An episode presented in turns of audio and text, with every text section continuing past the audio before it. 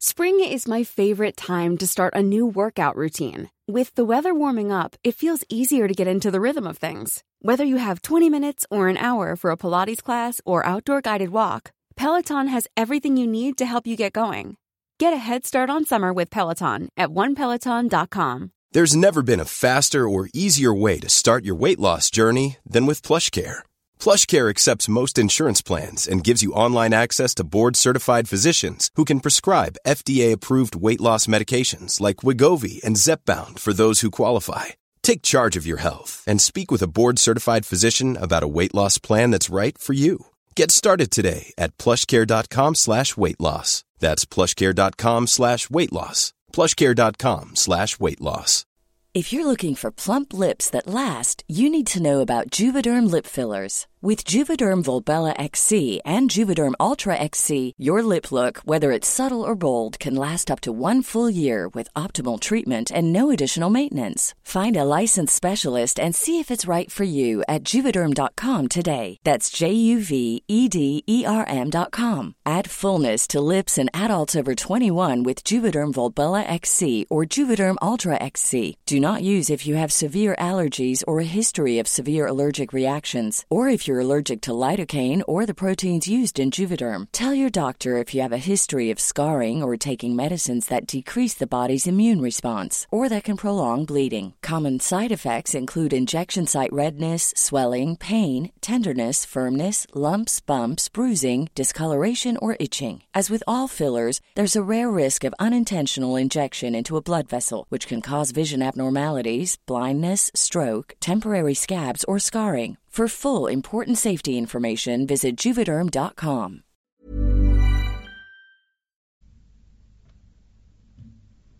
صفحه 169 Ryan Reynolds here from Mint Mobile. With the price of just about everything going up during inflation, we thought we'd bring our prices down. So to help us, we brought in a reverse auctioneer, which is apparently a thing. Mint Mobile unlimited premium wireless. Ready to get 30, 30, bit to get 30, bit to get 20, 20, 20, bit to get 20, 20, bit to get 15, 15, 15, 15 just 15 bucks a month. So, Give it a try at mintmobile.com slash switch. $45 upfront for three months plus taxes and fees. Promo rate for new customers for limited time. Unlimited more than 40 gigabytes per month. Slows. Full terms at mintmobile.com. Hey, Dave. Yeah, Randy. Since we founded Bombus, we've always said our socks, underwear, and t-shirts are super soft. Any new ideas? Maybe sublimely soft. Or disgustingly cozy? Wait, what? I got it. Bombus. Absurdly comfortable essentials for yourself And for those facing homelessness. because one purchased equals one donated. Wow, did we just write an ad? Yes. Bombas. Big comfort for everyone. Go to bombas.com slash ACAST and use code ACAST for 20% off your first purchase.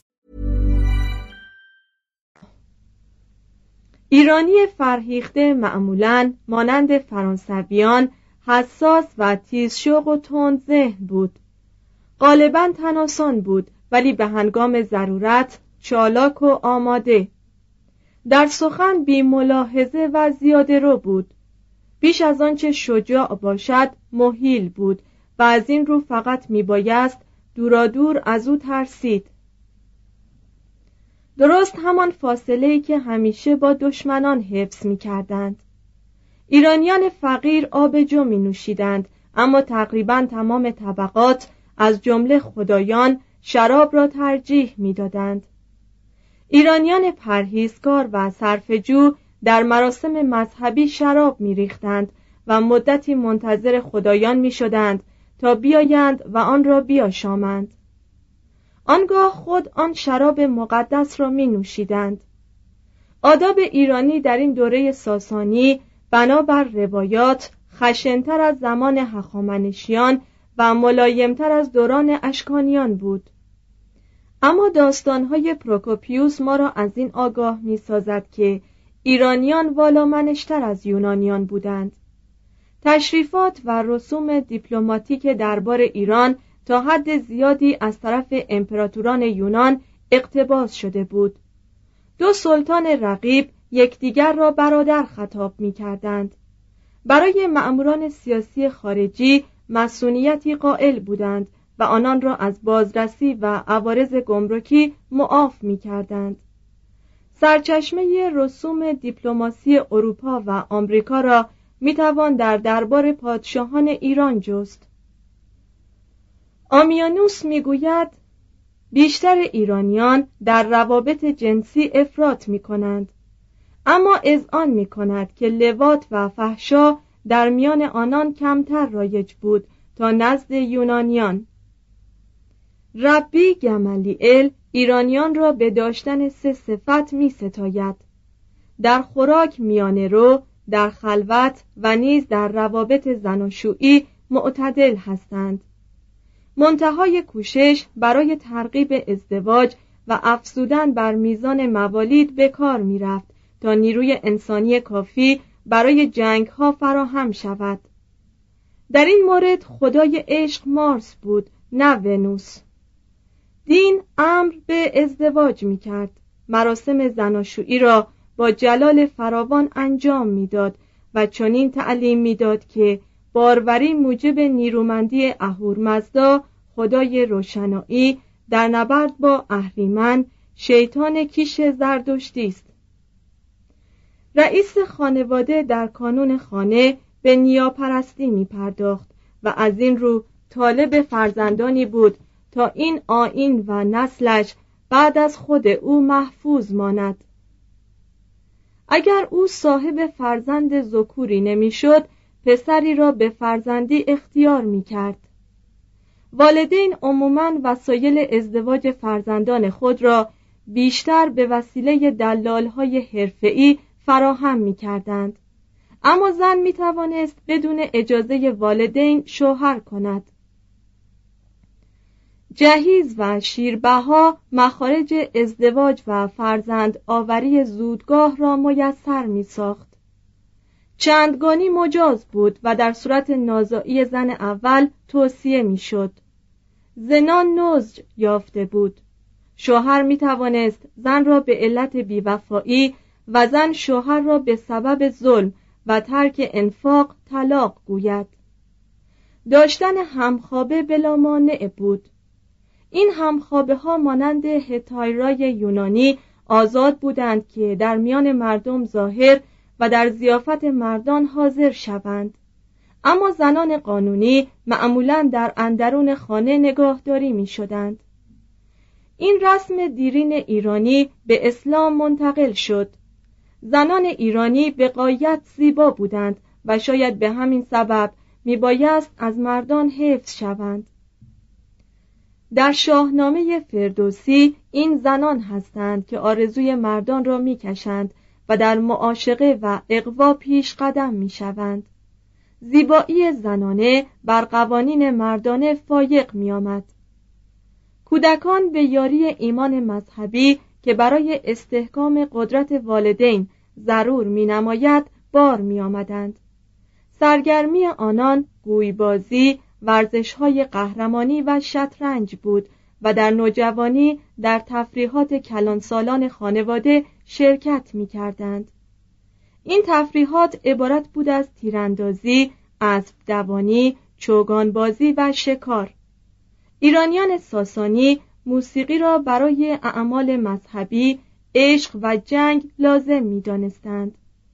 فردوسی گوید در بزمها و زیافتهای شاهانه موسیقی و آواز زنان زیبا صحنه را میآراست لیر گیتار فلوت نی کرنای تبل و سایر ادوات فراوان بود به موجب روایت باربد خونیاگر محبوب خسرو پرویز 360 نقمه ساخت و در سراسر سال هر شب یکی از آنها را برای شاه می‌خواند.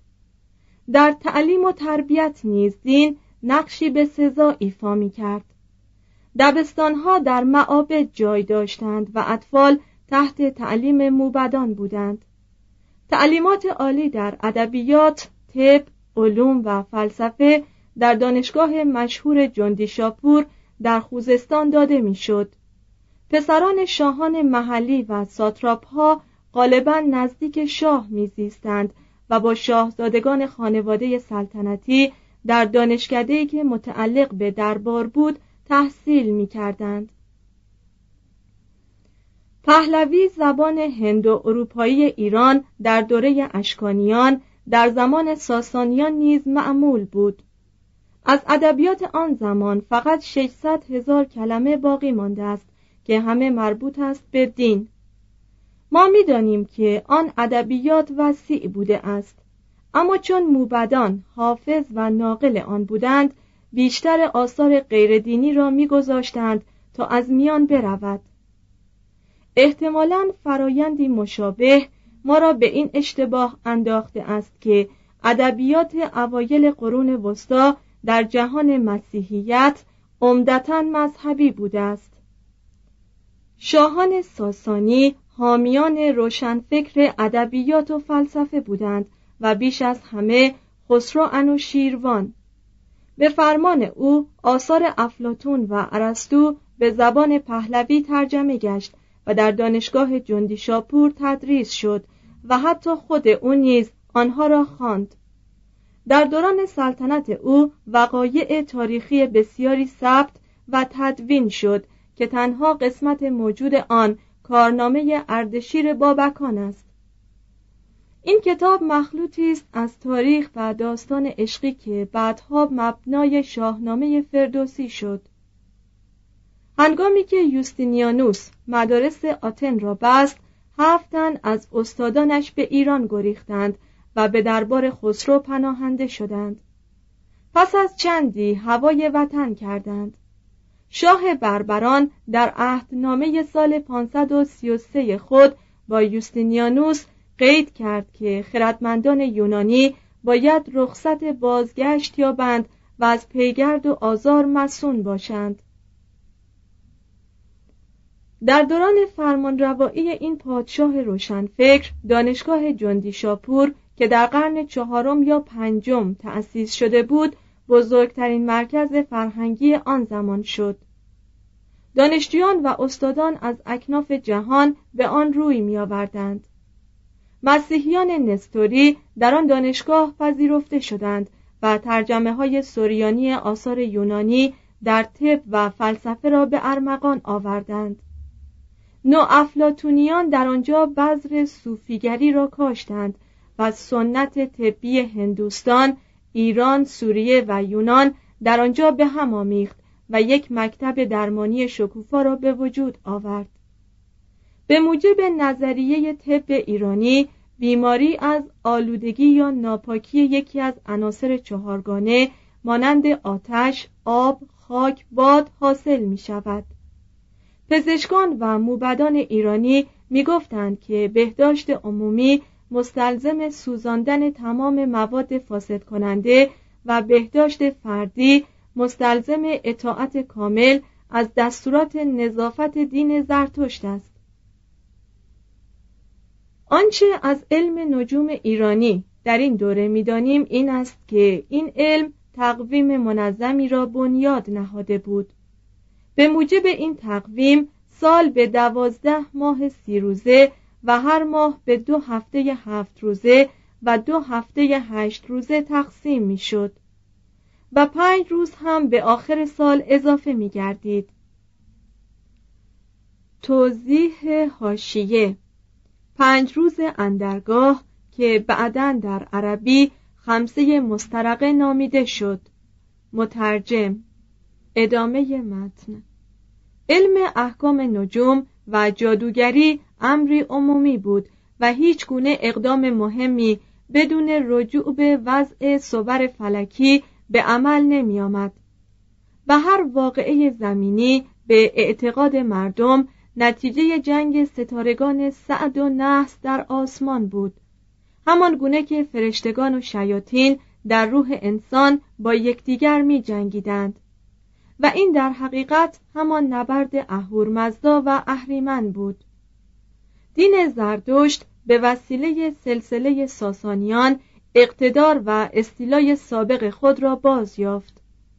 زمینها و عشر محصولات کشاورزی به موبدان اختصاص داشت. دولت بر دین استوار بود همچنان که در اروپای آن زمان نیز چنان بود.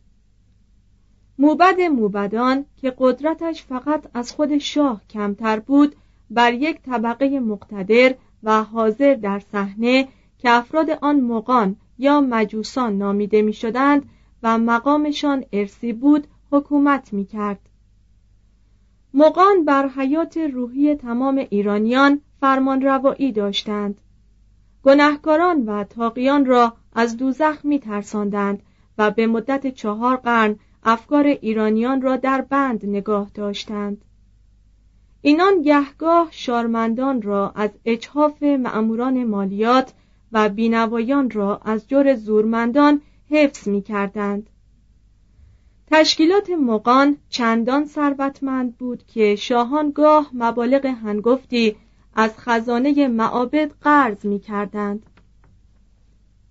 هر شهر عمده‌ای دارای یک آتشکده بود که در آن شعله مقدس به نشانه خدای نور همواره فروزان بود. تنها یک زندگی منزه و پاکیزه می توانست روح را از اهریمن نجات دهد.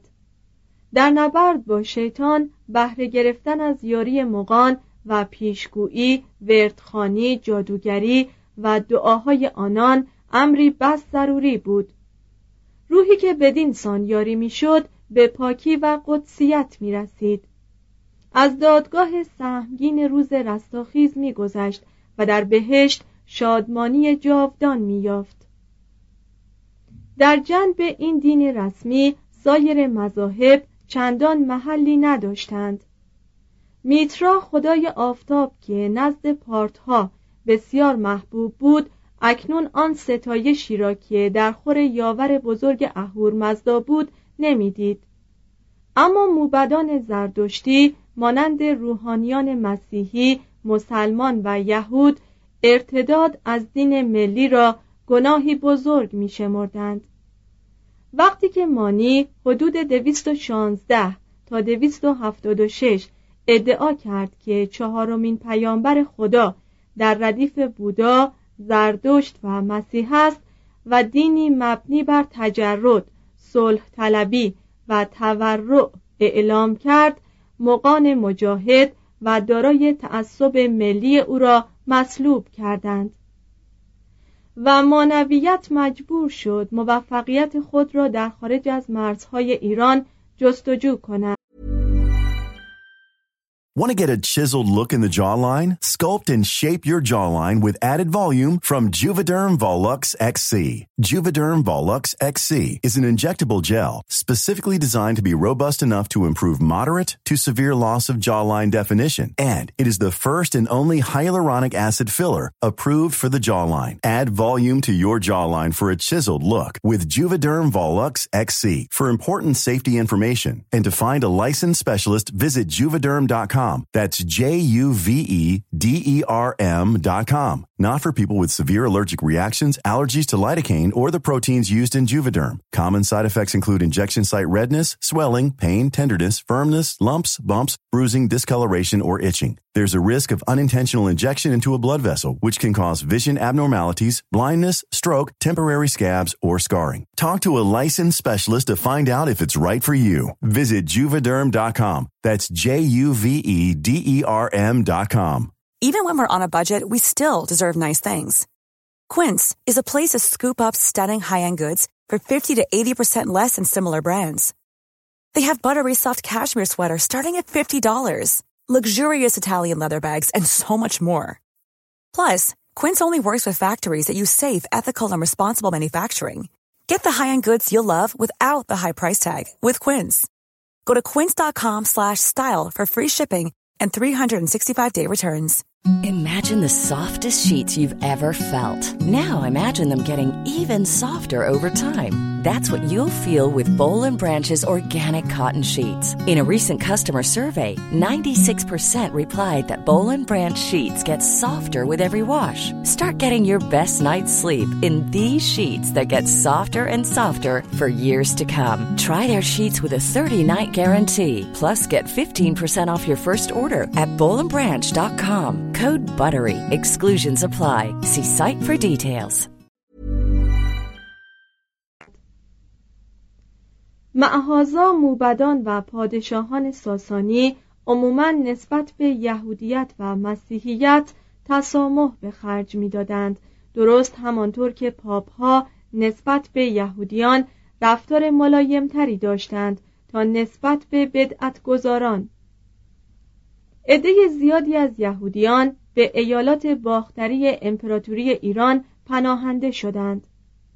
وقتی ساسانیان به قدرت رسیدند مسیحیت در ایران مستقر شده بود.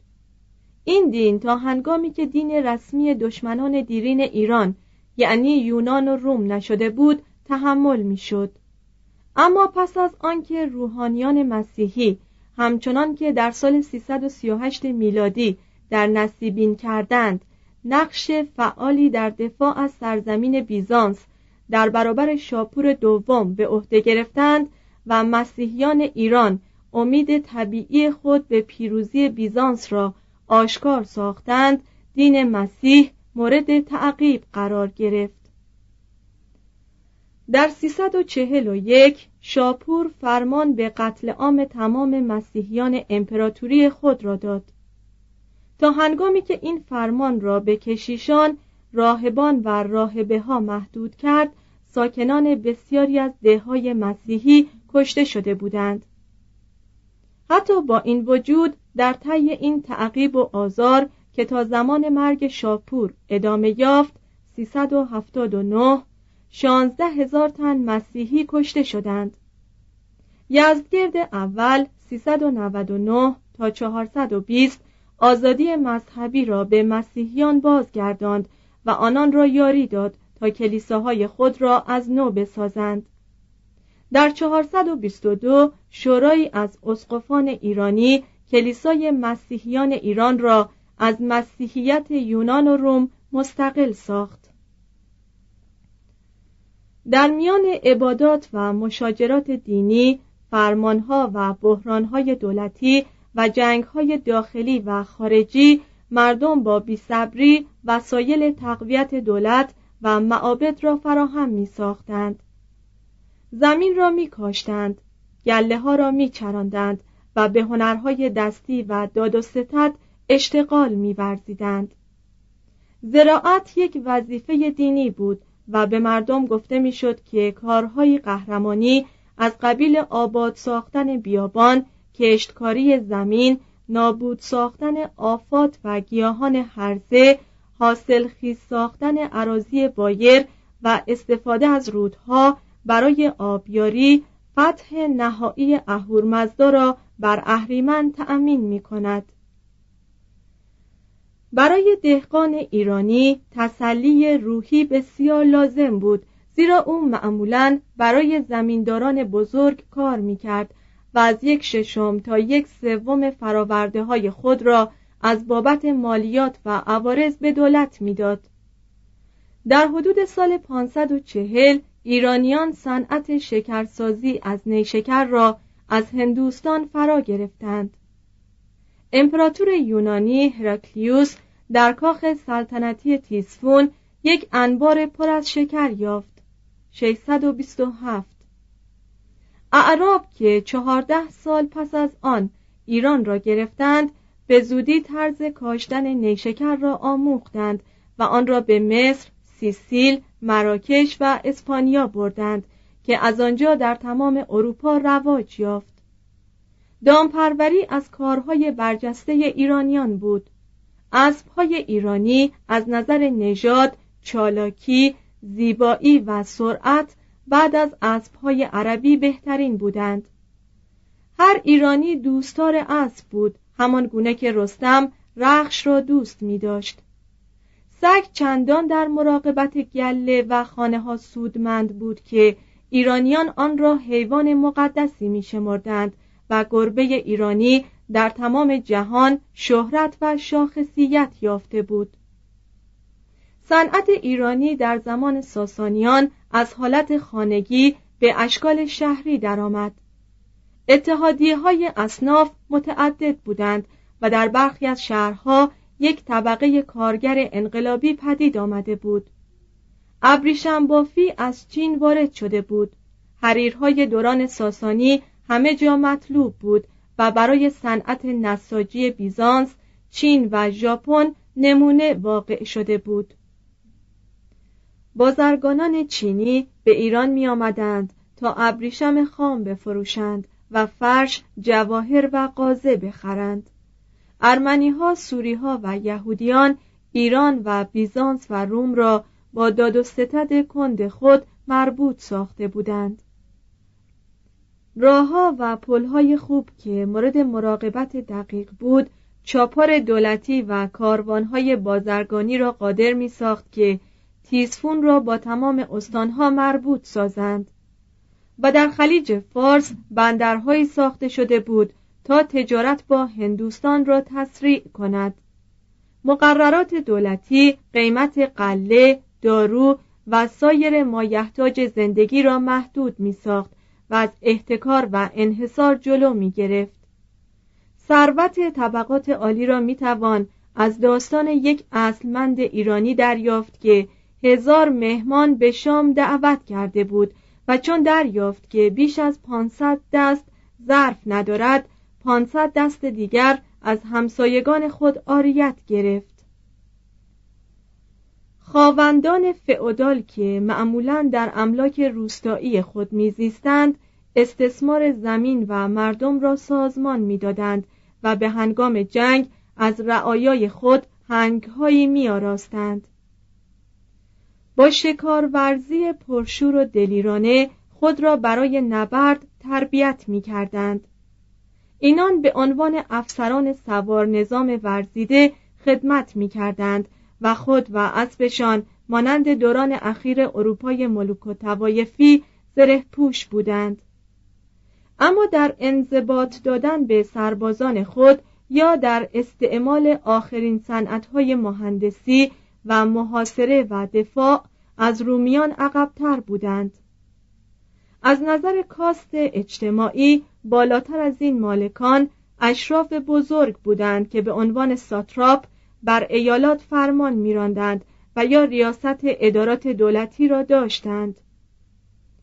طرز اداره ظاهرا بسیار خوب بود زیرا گرچه مالیات کمتر از مالیات امپراتوری روم شرقی و غربی بود و در وصول آن کمتر سختگیری می‌شد خزانه ایران غالبا پرتر از خزانه امپراتوران بود. در سال 626 خسرو پرویز پولی معادل 460 میلیون دلار در صندوقهای خود داشت و آیدی سالانه کشور معادل 170 میلیون دلار بود که با در نظر گرفتن قدرت خرید طلا و نقره در آن زمان مبلغ بسیار هنگفتی می‌شد.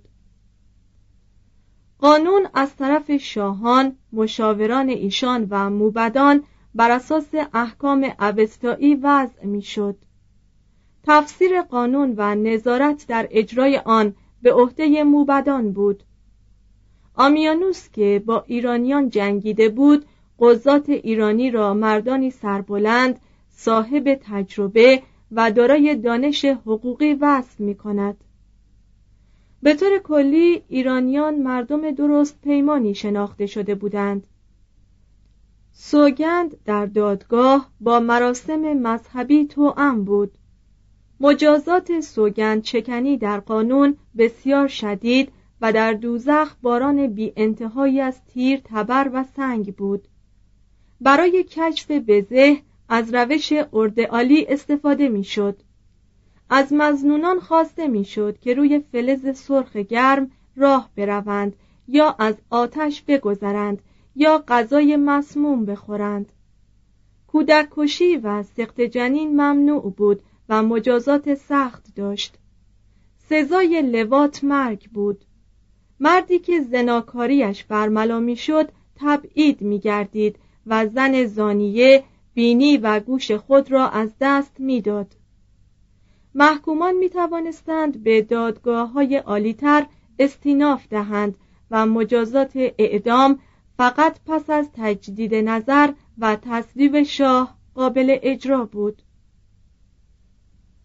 پادشاه قدرت خود را به خدایان منصوب می دانست و خیشتن را نایب آنها می شمرد و منزلتشان را در فرمانهایی که به نام آنها صادر می کرد نشان می‌داد.